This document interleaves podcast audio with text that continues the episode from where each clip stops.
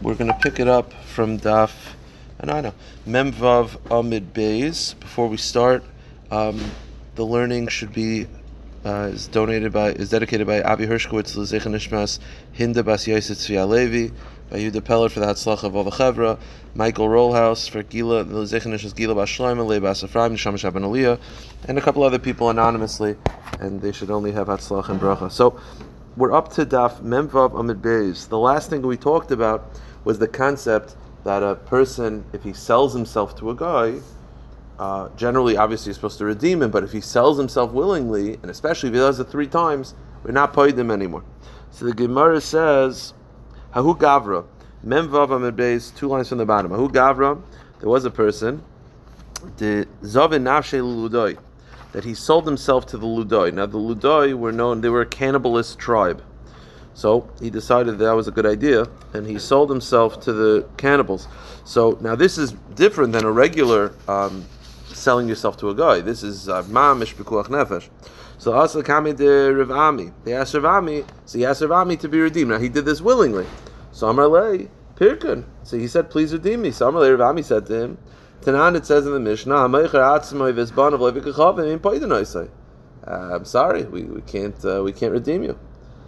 But but he says like this: If you look at the Mishnah, it says so you can't redeem him and his children. But the children are redeemed after the father's death. Why? So that, the Mishnah said we didn't really analyze why. So the reason is Mishum Kilkul. We're afraid that if you leave the children, as long as the children are with the father, we assume the father will take care of them. They'll stay religious. It'll be okay. But after the father passes away, then, then if you leave them by goyim, it's gonna they're gonna go off the derech. So you see that we're paid to the children to protect them religiously. So he says like this. Over here, there's mamish pikuach nefesh. So Ravami felt that we should save this guy, we should redeem this guy because of pikuach nefesh. Amrulay Rabban Ravami. It's a hard Gemara to understand. We don't pass in this way, but the the Rabban said to Ravami, not every Jew are you obligated to save their life. If someone is a mummer, if someone is actively rebelling against Hakadosh Baruch Hu, you're not obligated to save his life. So again, uh, practically halacha nowadays, no, we, we don't uh, we don't follow this way. But conceptually, if someone knows about Hashem and knows these things and is actively fighting, rebelling against Hakadosh Baruch Hu, rebelling means that he's choosing. He would choose chazer over kosher meat, even if they're both in front of him, both the same price. He would choose chazer. That's that's where he's at. You're not obligated to save. It's called Mylin, Maridin Vein Mylin. I'm not, I'm not, uh, I'm definitely not obligated to save your life. So they said to Ravami, the Rabbanah said to Ravami, this person who sold himself to the Ludai tribe, Hayisrael Mummerhu, he's a mummer. He actively, willingly chooses Chazer. So you don't have to save him. The They say we saw him eat Nevelis and Travis. So I'm not obligated to save him. So the Gemara says, Amr Lahus, Ravami said to him to defend this guy. Maybe he's you only you're only not obligated to save a Jew if he's a renegade to fight against Hashem. Some people eat McDonald's because they love the taste of McDonald's. So maybe he's eating chazer because he likes the taste of chazer, not because he's fighting against Hashem, because he, he's giving into taivas. In which case, we should save him. So Amrlay, they said no. Hazim They said no, no. We once saw that there was in front of him, there was kosher and non-kosher, and he chose non-kosher. That's that's a fight. That's uh, assuming everything's equal, assuming everything is uh, of equal uh, of equal, uh, um, you know, equal quality. He chose chazer over kosher, so that's to fight against Hashem. So Amr Leiser Ravami said to the person, He said, I "Go, I, I can't help you. I'm sorry, I can't help you." Now this next Gemara is a very strange Gemara. I'll read it to you the Pashup shot. I saw yesterday the Komarna Rebbe's uh, Nesiv Mitzvah in his Akdama, he quotes the Toldus, that the Toldus quotes the Baal Shem. So it's a teaching of the Baal Shem that the Baal Shem understood this Gemara b'derech Yetzahara, not, not uh, you know, not in its classic sense. This upcoming Gemara. Huh? This guy sells himself to a cannibal. Yeah. So he's assuming he's going to be either redeemed or killed. Uh, probably, yeah, probably redeemed. I, I don't know. I, I, will be honest. It's it. Yeah, it's a bad idea. I am not sure. I'm not, his thought process was not 100 percent quality, but yeah. He, he took a loan that he wasn't going to pay back, so that's why he was captured, right? So it wasn't like he just Well, no, it says he sold himself. That was the previous Gemara that he borrowed money. This he says he sold himself. Zavin Zavin Nafshe. He sold himself. I don't know. I don't know why. Yeah, I'm saying they probably paid well because he was probably the, the, the, the- he looked delicious. I don't know. So the Gemara says like this. The Gemara says Rish Lakish Zavin Nashuludoi. Rish Lakish. So okay, so the way some Mefarshim say this, um, they quote Toisus and Tiferes Yaakov as saying that this took place before Rish Lakish was religious. This is uh, this is the origin, one of the origin stories of Rish Lakish. I'll tell you, the Baal did not understand it that way. So, simple pshat of the Gemara: Rish Lakish decided he's getting rid of these cannibals. He's going to go in, kill them all. That was his plan. So, Rish Lakish, Zavin Nafshalidoy, Rish Lakish sold himself to the cannibals because he wanted to kill them. So this is what he does. They took him, and he took along. He took a, a bag and a ball in the bag, like a bowling ball in the bag. What he, uh, he carries with him. So Amar, he said to himself like this: Gemiri, these cannibals have a tradition. The Yom Basar, the last day before they kill you and eat you, call the boy of delay. Whatever you ask, they do. That, that's the rule of the cannibals. Why? Kehecha deleichel adame, Because that's their way of uh, like they're asking forgiveness for murdering and eating you. So the day before you die, whatever you whatever food, you whatever whatever you want. So in, in Bava talks the same story, but it says because they're more tasty when they're happy. Oh, okay. So interesting. So the Gemara says Yom Basar Amalei, the last day before they killed Rish Lakish, they said Manichla, what would you like? Samarlu Beina Akantinchu Va'isvichinu. I want to tie you all down to chairs. V'cholcha menayu amchei chaisu palaga. I'm going to hit you, uh, every one of you, one and a half times. One and a half times. What does it mean to hit him one and a half? Oh, yes, he gave a share on this also, sir. Yeah, he talks about this, the, one and a half times. Or one and a half times. So he says he's going to hit them all one and a half times. So, kamtinu v'isvinu, he ties them all down.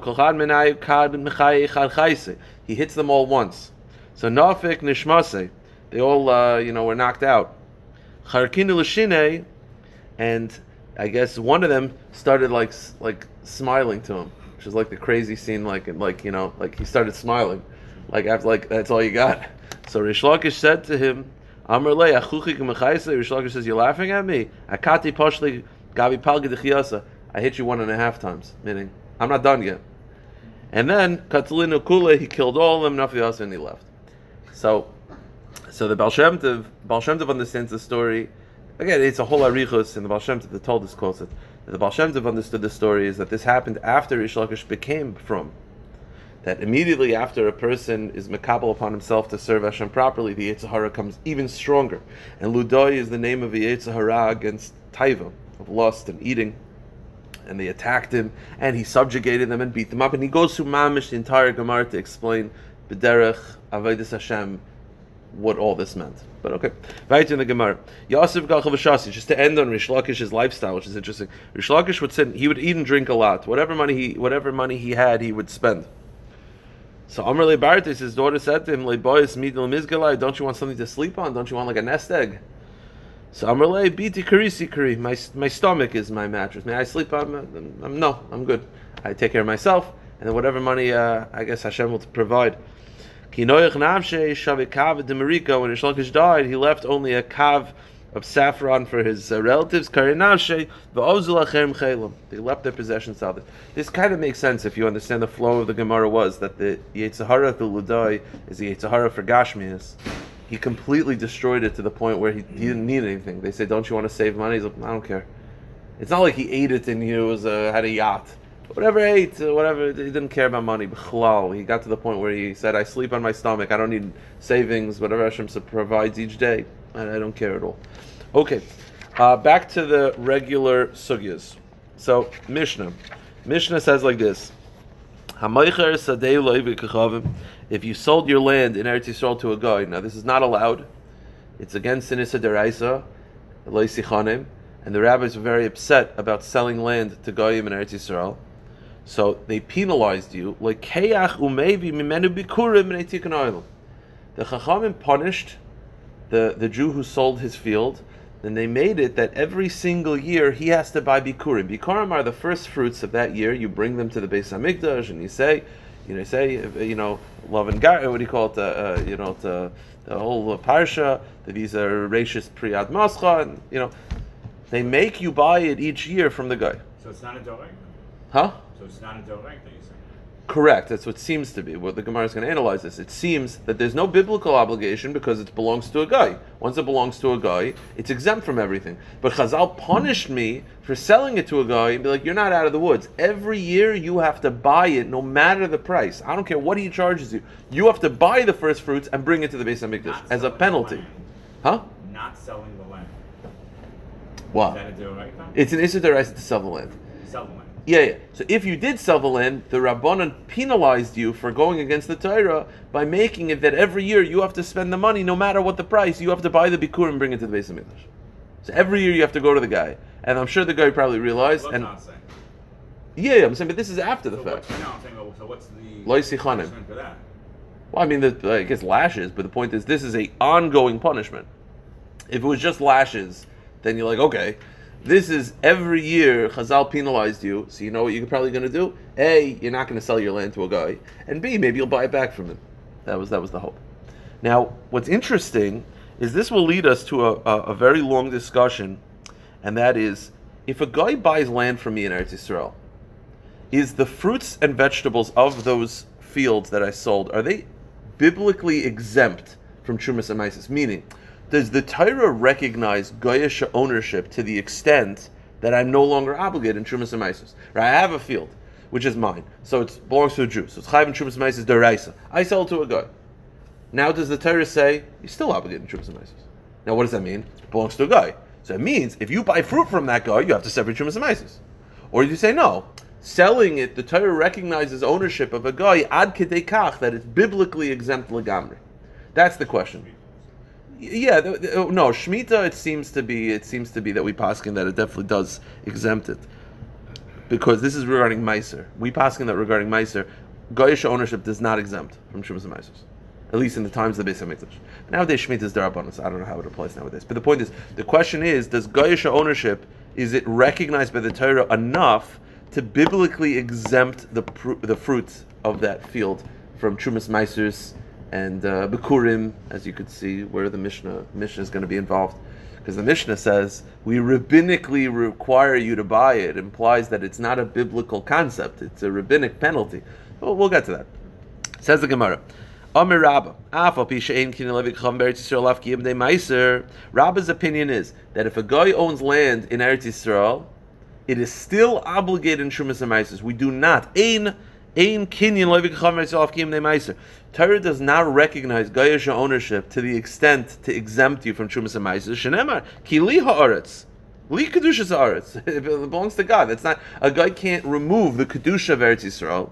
Avol levicham Yisrael umaris. So what does Gayish ownership do? It means they could dig they could dig wells.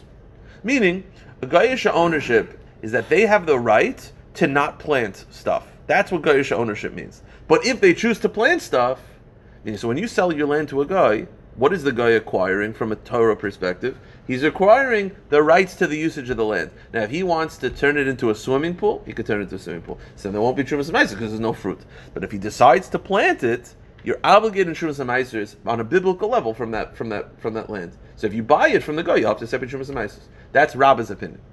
Shenemar, Hashemayim Shemayim Hashem Salam Adam. So when the pasuk says that the land is given to humans, what it means is the guy has the right to choose to not plant there. But if he plants there, you're obligated to Shumas Maisis. That's the first opinion. Rav Elazar disagrees. He says no, opposite. He says no, no, no, no. I think that if a guy owns it and and and grows it, there's taka no uh, chiyav Shumas and Maisis. That Goyish ownership is recognized to exempt Trumas and Maisis from the land. Shenemar digoncha v'loy digon avikachamr. As the pasuk says digoncha, you have to separate Maiser from digoncha, your your grain, but not the grain of a guy. But what they don't have is they do not have the right to use it to the land to turn it into a swimming pool. That they don't have the right. Now, uh, I just want to see. I'm not sure what I'm not sure what we could do about that, considering when you give the land to them. But hold on one second. Shenemar la Hashem haaretz. Uh, cannot attain full ownership of property in Eretz Israel. He purchases the land, gives him only the rights to fruit. Okay, meaning we know that a guy when he buys the land from you, he gets rights to do something. It's ownership to some extent, but not to other extent, because you have like lahashema aretzum leya, va'aretz is halvanei adam, but you also have li kala aretz. So it's like you know wh- which one is it? So according to Rabbah, a guy does not have the if he grows plants and fruits and vegetables, you have to separate Shumas and Isis on a biblical level. Ownership does not exempt for that. What does ownership mean? It means they could turn it into a swimming pool if they want. They can make it that there's no fruits and vegetables. They could turn the land into a quarry. I don't care. But if they grow fruits and vegetables, you have to separate Shumas and Isis. Rabbi is the opposite. He says, no, no, no, no, no. They taka don't have to separate Shumas and Isis that if it's grown from the land. So what, what do they not have? They do not have the right to turn it into to, to a swimming pool. They don't have the right to take away its vegetation. They are, they're, they're obligated, they, they have sort of the rights to the fruits of the land. And when it's theirs, they don't have to separate Shumas and Isis, but they cannot just turn it into, they can't take away its growth potential. So that's a machlokes between Rav Eliezer and Rabbah. are Nimrod. Can a guy plant, uh, if a guy buys land from you and there's fruits and vegetables grown on that land, is it obligated to Shumas and Isis on a biblical level? Rabbah says yes, Rav Eliezer says no. So the Gemara says, um, what is the machlekes about? The machlekes is very simply put. How do you touch up the pasuk digancha? Right, you have to separate ma'aser from digancha, your grain. One opinion says, as Rabbi Eliezer says, digancha that it's your grain v'loy diganav and not the grain of a guy. Which means that if it belongs to a guy, you don't have to separate trumas and ma'aseres. So the Torah is recognizing goyish ownership to exempt you from trumas and ma'aseres. Umar savar Rabba who feels no goyish ownership, you're still obligated to get a trumas and ma'aseres. So how does he touch up digancha? It doesn't mean digancha v'loy digan It's diguncha v'loy digun. Digancha is the grain. Digun is when is grain obligated. Like when is grain obligated in Shumas and Meisers? So we know that biblically it's when it's it's fully processed. So it's when it's smoothed over. It's when you take all the grain, put it into a pile, and smooth the pile over. That's when now we're done. Okay, that's when it's officially it's called digun. It's, it's not like if you, if you go there's one apple falls off the tree that's not chayiv in shumas on a biblical level. It's when you gather all the apples together, bring them to the house, whatever. It has different cheshbonis. That's called digun. According to Rav Eliezer, according to Rabbah, it's not a matter. It's not digun chav digun chav. It's digun chav digun. It doesn't matter who owns the land. It it matters who finishes the processing. Meaning, if I have Jewish owned land, yeah, and a guy buys the fruit and then does the last process, not obligated in Maisis, because it was under Goyisha ownership when it was fully processed. I don't care where it grows. But the opposite, you could have a Goyisha owned land, but a Jew buys the fruits and gathers it together. It is Chayiv. So according to Rabbi, it doesn't matter of whose land it grows on, it matters whose whose property, who is the owner when it was finished, when it was fully processed. That's the machlekes. So everyone agrees that it's that a goyish concept could be exempt. It's a machlekes. Is it goyish own land or goyish processed fruit that's exempt from shumas and meisos? So we have a machlekes. If I sell land to a guy, is it obligated in shumas and meisos on a biblical level? So the Gemara says like this. Okay. Amar Rabba, Mino Aminala. Rabba says, how do I know that I'm right? That what? That Goyish owned land is obligated in Shumas and Meisers. Because it says like this, Ditnan, the Mishnah says, Haleket hashicha v'hapeya, shal oivi kichavim, chayev b'meiser, ela imkein hefker. Okay, this is a strange line. Let's analyze this. We'll try to figure out exactly what the case is. I have leket shichum peya, right? When you have land, you're obligated to leave over some things for poor people. It's hefker for poor people. Leket, shicha, peya. Yeah? So it says the Mishnah, if I have leket shicha peya, of a guy. Now, how the guy got it, we'll analyze in a second. But you have leket shechupeya by a guy. If I buy it from the guy, I have to separate meiser on the purchase. So if let's say the guy has 10 pounds of grain that's leket shechupeya. Now, whose grain it is, we'll analyze in a second. But you have a goyish grain that's leket shechupeya, 10 pounds of it. I buy it from the guy. I have to separate 10% of meiser unless I'm mafker it. Okay. Now, whose grain is it? Again, goyish grain that's leket shechupeya that was sold to a Jew. You have to separate shumas ma'ases. How did the guy get it? So the Gemara says, wait, wait, a minute. What exactly is the case? Hey, Kidami, what is the case? Ilay Yisrael Wait, wait. So let's go with the first attempt. Jewish owned land. I leave over leket shechupeya. Guy comes, takes it, sells it to a Jew. You're obligated to separate meiser unless it's hefker. Isn't it already hefker? When I right, leket shechupeya is hefker, right? So I leave leket shechupeya in my field. A guy comes and takes it. It's hefker. Anybody could take it. He takes it. He gives it to a Jew. The Jew has to separate meiser unless he made it hefker. It was already hefker. I don't understand. Right? You're not obligated to meiser on items that are hefker. I made it hefker by making likshupeya. The guy took it, gave it to a Jew, unless it was made hefker specifically. You're obligated meiser. It was already made hefker. But the onion, when he, pick- when he gathers it up, he's also responsible for some of it. But they, so you're asking that. I just want to clarify what you're asking It's not for. necessarily hefker. It's, it's really meant for, it's hefker in the sense that you're leaving it over for the onion to gather. So the onion himself is still chayiv, isn't he? No, no. There's no chiv meiser on on shechupeya. No, it's hefker. It's it's hundred percent hefker. It's per, it's it's it's considered hefker. So if the case is that a Jew leket shechupe in his field, then a guy took it and then subsequently sold it to another Jew, then what's the that? Okay, so it makes sense. But then it says unless they he the guy made it ownerless. It was already ownerless. It was like a shechupe. It was already ownerless. So that can't be the case. Okay. So that's attempt number one is thrown out. Let's go with attempt number two. Elav It must be it was Goyish own land. He left over leket shechupeya. Yeah. A Jew took it and then Jew sold it in and Meiser. What do you see? You see that land that was originally a guy's. Meaning, how did this leket shechupeya come into existence? It can't be a Jewish owned field because if it's a Jewish owned field, it's already hefker. It must be it was a Goyish owned field that a guy left over some things for charity. He said, "Listen, I'm going to leave over a couple things in my field for charity." A Jew took it then sold it to someone else, then you have to separate Meiser unless you're mafker it. Because it's like anything else. The Jew purchases it once he purchases it, once he acquires it. So what do you see? You see that land that was so it originally was like a shechupeh on the land of a guy. So what do you see? You see that grain that was grown on a Goyish land is obligated in in in, in, in Meiser. Right? That's the case. The case is that it's lech shechupeya. It started on a Goyish land, and a Jew took it, and therefore, and then a Jew subsequently made business with it. He sold it. So he obligated him Meiser like any other business that you do with it. Huh? It's gathered by a Jew. Yeah. So what? Oh, Yeah, it's not close, it was- it's grown and- grown- Yeah, I'm saying this is- correct. This It's is a gathered by raya. a Jew, therefore it's in all the it's just his words. Interesting. Okay, it's a good taina. It's an interesting taina. Okay, I hear. Hmm. So this is the bottom Taisus talks about that. The bottom Taisus talks about that because you're assuming that if you hold that gathered by a guy exempts it, then gathered by a Jew would require it.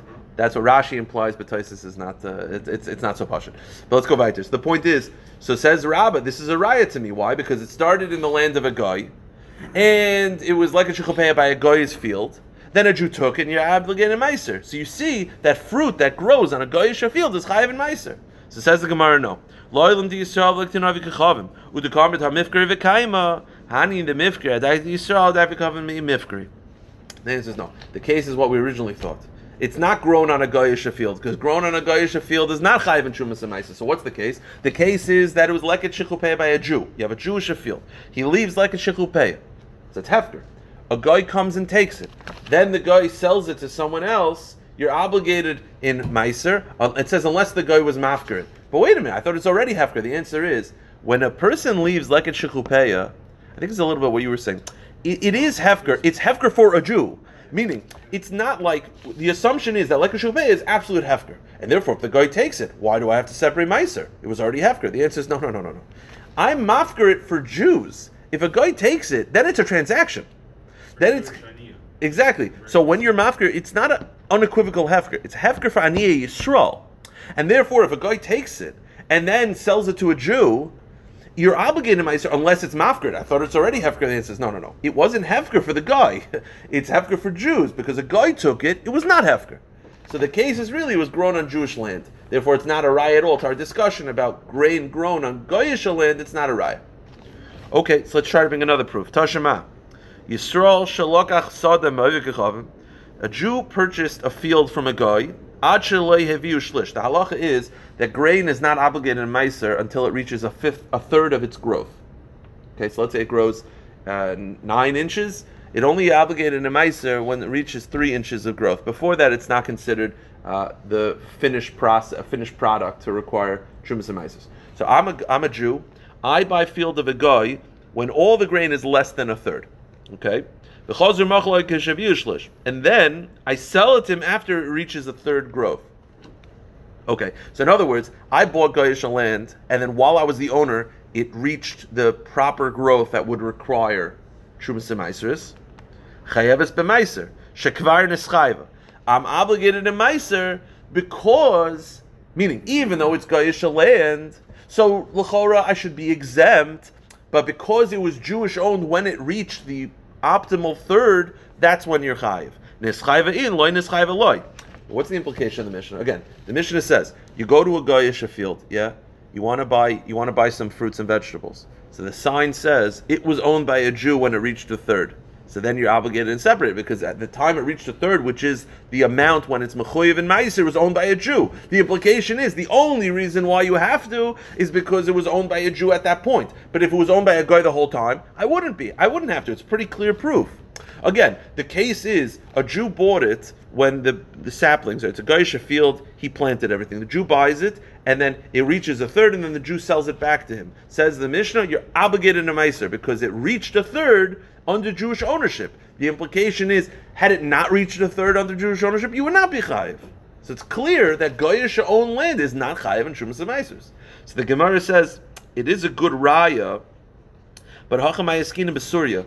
Yeah, but that's not in Eretz Yisrael. We're talking about a case of Syria, Ukasaver, Kibush Yachalosh Kibush. We had this discussion earlier in the Masechta that Syria, which was conquered privately by David HaMelech when he was not uh, not on behalf of all of Klal Yisrael, there's a machlekes tanoim whether land in Syria is obligated in Shumas on a biblical level. The answer is this brisa, which exempts a guy, is talking about Syria, and it follows the view that Syria is not Eretz Yisrael. If you hold that it was Eretz Yisrael, or if you hold that Syria is Eretz Yisrael in halacha, it would be chayiv even if it was a guy.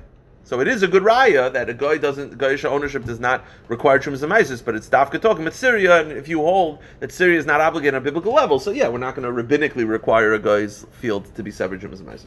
The Gemara says one uh, one more raya, Tashima. This is also pretty clear proof. Again, we're trying to figure out if you have a guy and a Jew, if a guy should own land is chayiv and trumas and. Pretty clear proof. Yisrael be'vikram shalachu sad b'shutfis. You have a Jew and a guy, go to the next page. You have a Jew and a guy that buy a field together. 50 50. We buy the field. So the question is, how do we look at all of the fruit? Meaning, go simple. Um, you have, I, I, for this case, guy. Okay, easy. We, we, me and you buy a field together, and then after a year, we split a 50 50. We bought a 50 50, we're 50 50 owners, and then at the end of the year, we split up. I get the east side, you get the west side. The machlokes is how do you look at the fruit of that field? Do you look at it as when I allocated the east side, all of the chi of Meiser went to me, and when you took the west side, that entire thing was exempt because Gayish ownership is exempt? Or do you look at it as every fruit of the field is 50-50, half tevel, half half half chayiv and meiser, half not? Meaning, do we do we recognize the allocation that happened later? Yesh breira, we've had many times. Do we say breira to say that retroactively my field is 100% chayiv and meiser, your field is 100% exempt? Or do you say no, each fruit is 50-50? What's the difference? The difference would be, uh, we know that uh, it's we've had this many times. If I'm if I have a, a, a, a fruit that's obligated in Meiser Midoraisa 100%, I can't separate 50-50 chiyuv to exempt the 100% chiyuv. Meaning, if we look at it as every apple is 50% chayiv in Meiser, 50% not chayiv in Meiser, I can't separate that to exempt a field that's 100% chayiv in Meiser. So it's very important to understand, is my half 50% chayiv, 50% not chayiv, or is my half 100% chayiv? I don't understand why it would be 50 Because when me and you, you're a guy, the Gemara is a, huh? But we split it. Yeah, but f- splitting it in what? At the end of the year, You own the east, I own the west. no, no, but that was allocated at the end of the year. Meaning, we we just go into the field, we buy it 50-50. Oh, so we, so We bought the whole field 50 50. And then at the end of the year, when we're ready to harvest, I say, you know what, I'm going to take the east side, you take the west side. So the question is, do we look at it as retroactively? I only own the east side, and all the chiv of mice is 100% on my side, and your side is 100% exempt. Or do you say, no, when you bought it, each apple of the entire field is 50 50. Now again, it's negeya because I have to separate meiser anyways. So, what's the difference? Whether it's fifty percent, hundred percent, you're a go. You're not doing anything anyway. It's negeya as follows: If I have other fruits and vegetables that are chayiv in meiser hundred percent, I can't take this apple and say, oh, these ten apples will cover that hundred apples in the other field because these ten apples are only fifty percent chayiv. That's 100% chayiv. I can't use a 50% chayiv to exempt 100% chayiv. But what do you see from this discussion? These two opinions about whether you have brera or not, how do you look at the field? Is it 100% chayiv, 100% not chayiv, or 50-50?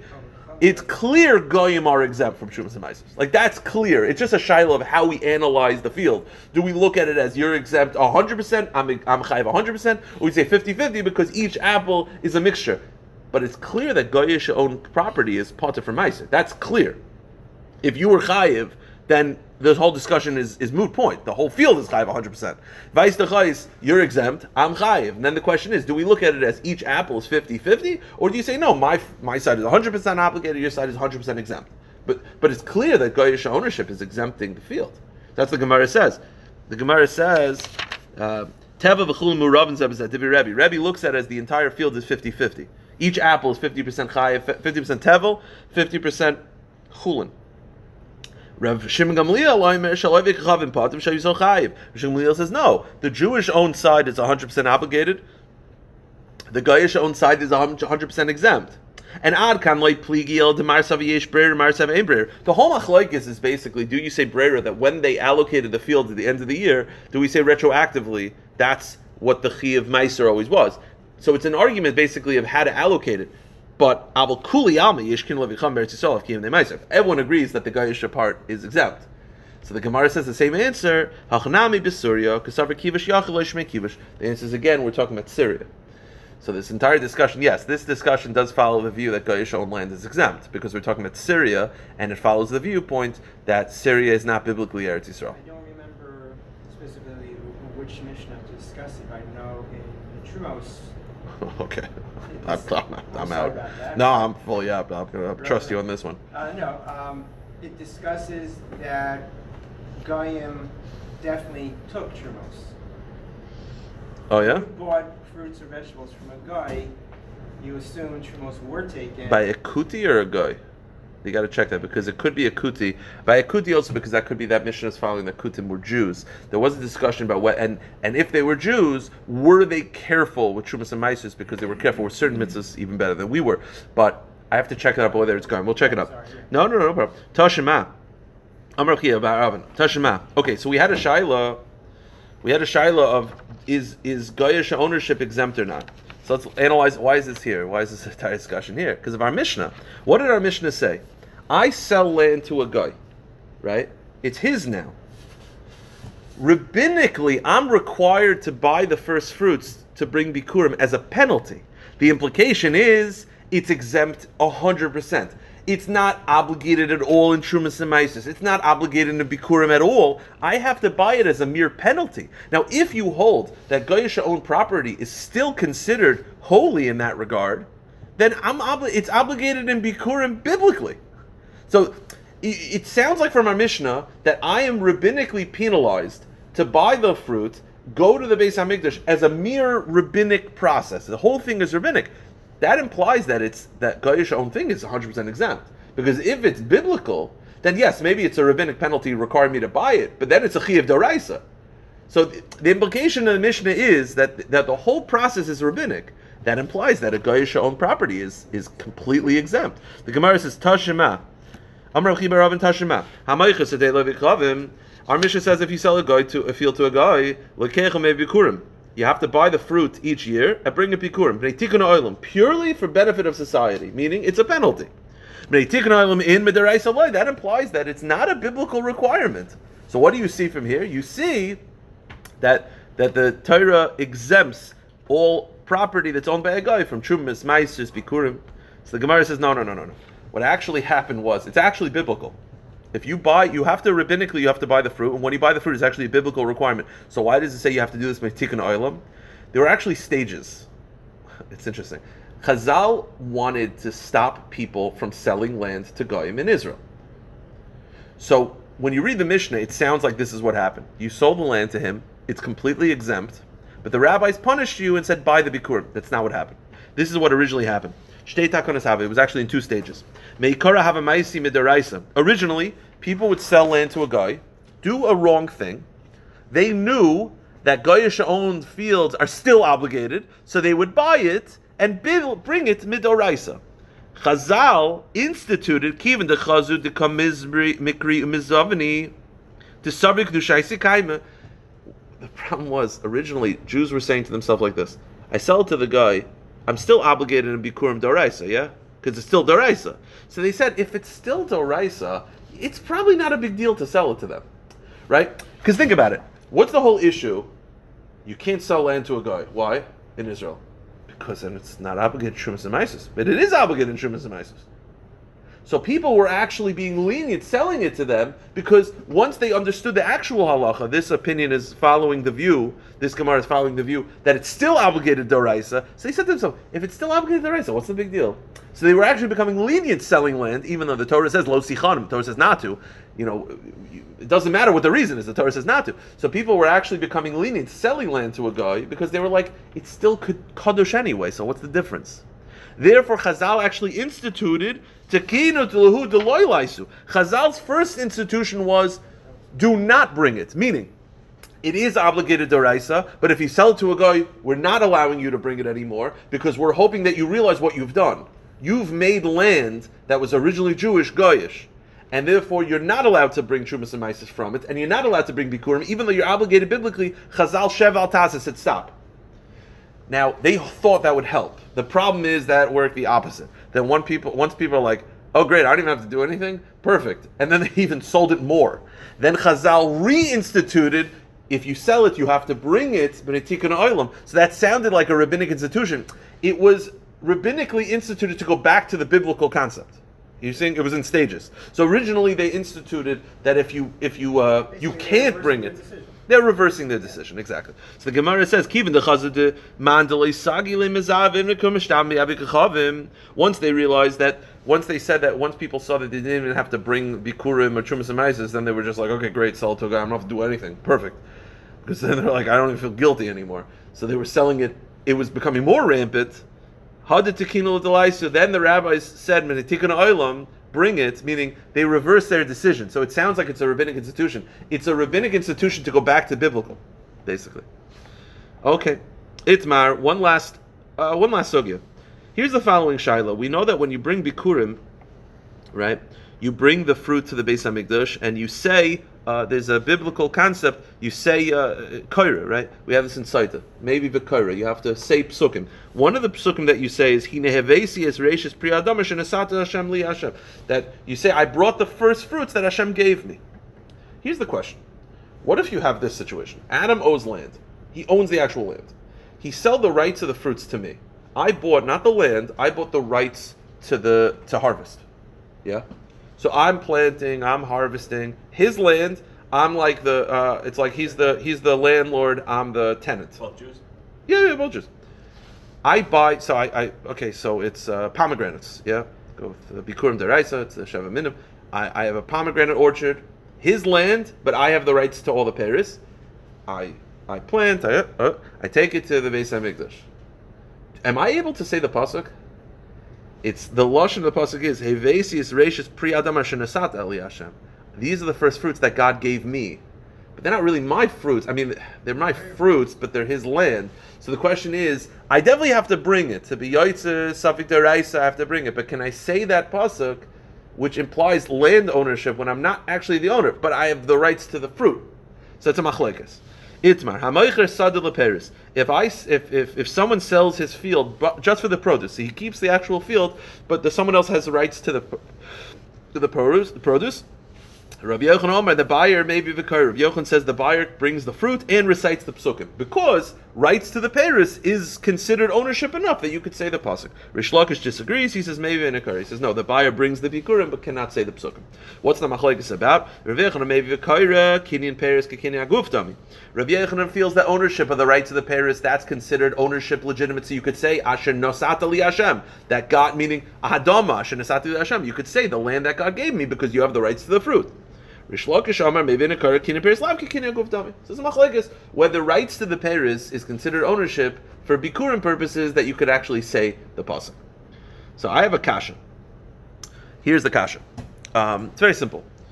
You're looking for an example as to what's the halacha if one person owns the land but the other person has the rights to the peris. Does the person who has rights to the peris can he say the psukim when he brings the bikurim? You know, it's a very common application. Every marriage, not every marriage, whatever. If a woman's wealthy and she brings into the marriage nichse malug, yeah. So nichse malug, um,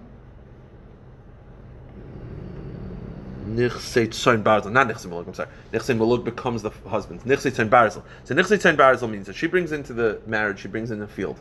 The field is hers, but the husband has rights to the fruit. What's the halacha? He brings bikurim and he says it.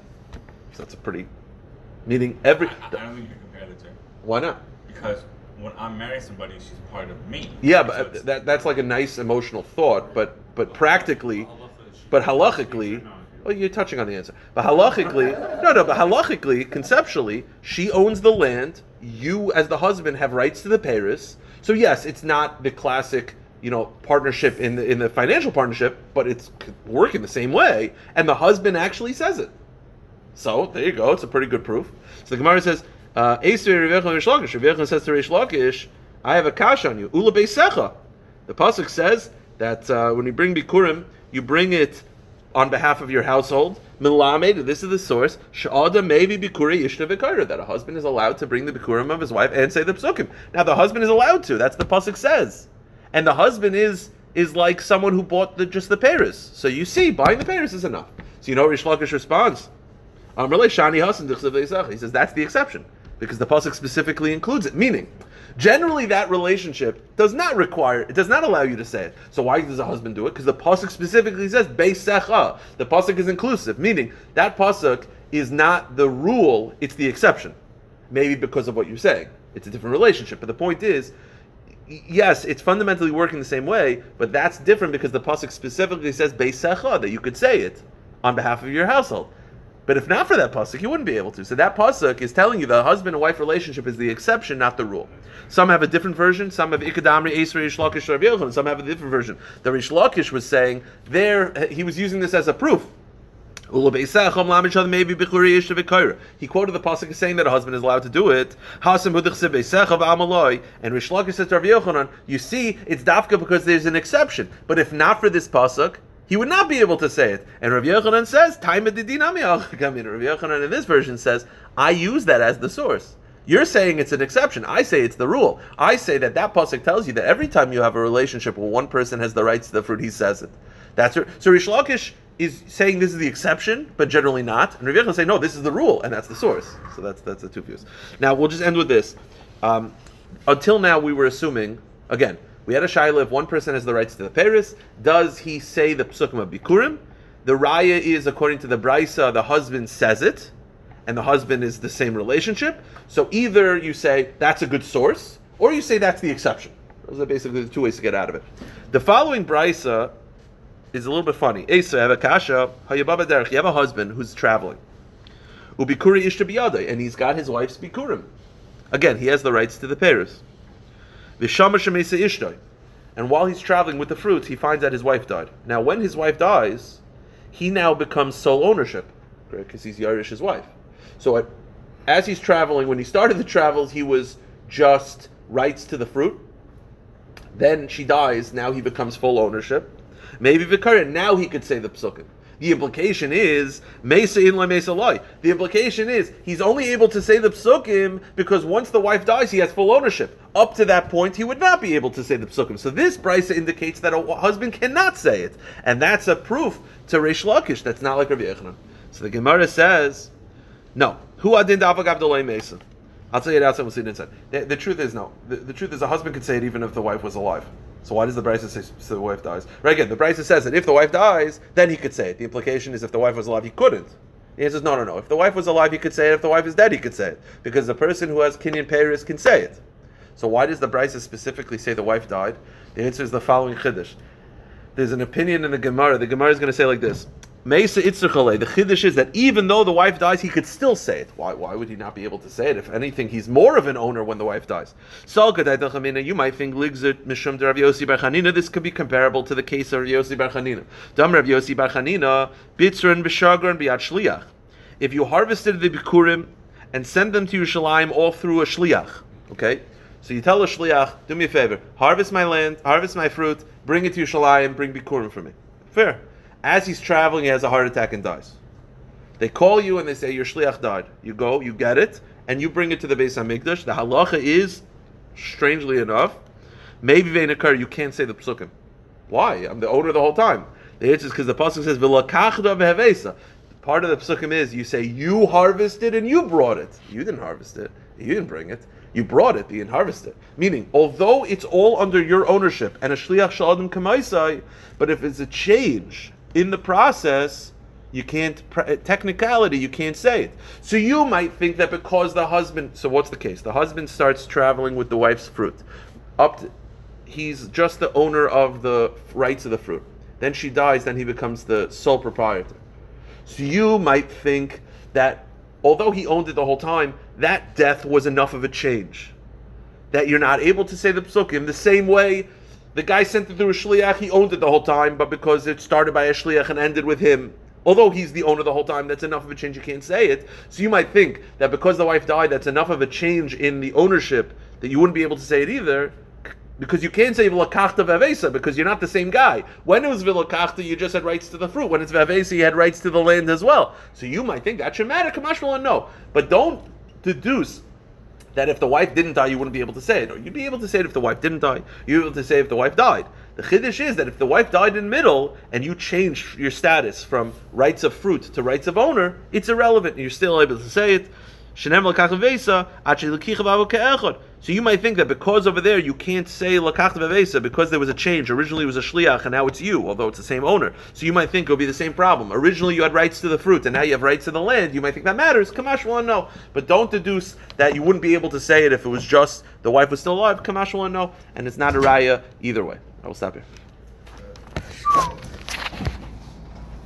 48 minutes.